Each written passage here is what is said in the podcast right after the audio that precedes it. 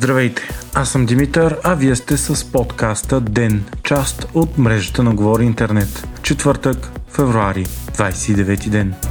Руският президент Владимир Путин заплаши западните държави с ядрена война.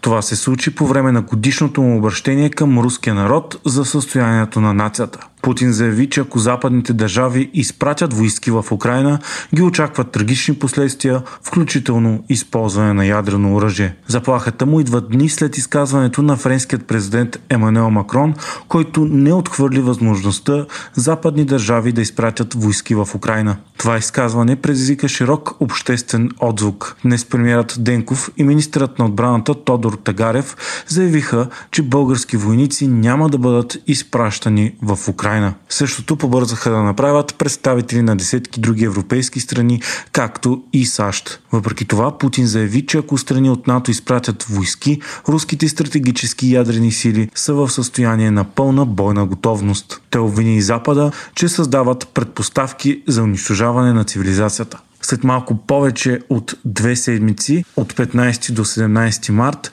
предстоят президентските избори в Русия. Те обаче ще бъдат само формални, защото няма каквото и да е било съмнение и вътре в Русия, и навън сред международната общност, че 71 годишният Владимир Путин ще бъде преизбран за пети мандат. На изборите не бяха допуснати опозиционни кандидати.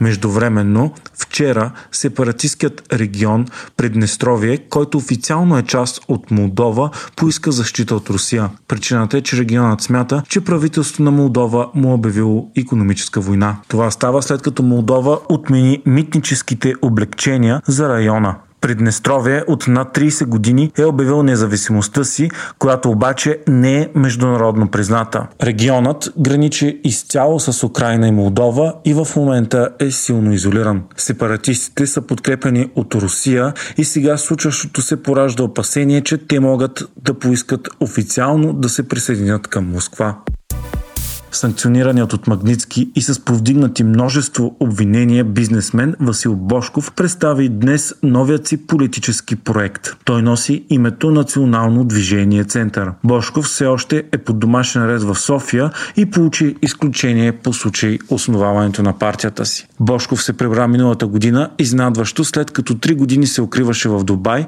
и след прибирането се моментално бе арестуван, тъй като е разследван от прокуратурата. От Дубай обаче той сложи началото на на първия си политически проект Българско лято, който така и не стана успешен. Бошков и неговите самишленици днес представиха партията си като политическо движение, което ще се ангажира с създаване на нова България, която ще бъде освободена от рекет политически убийства и господстваща престъпност.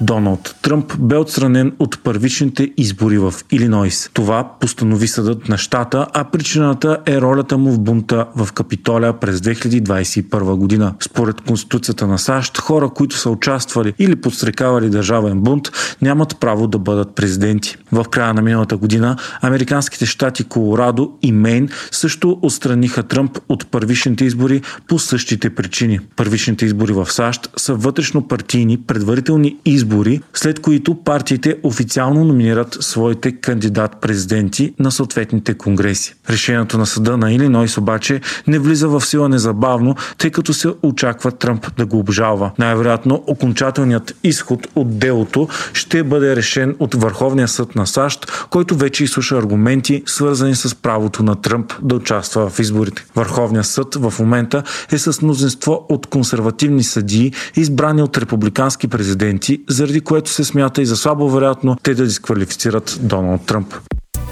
Вие слушахте подкаста Ден, част от мрежата на Говори Интернет. Епизодът подготвих аз, Димитър Панатов, а аудиомонтажът направи Антон Верев.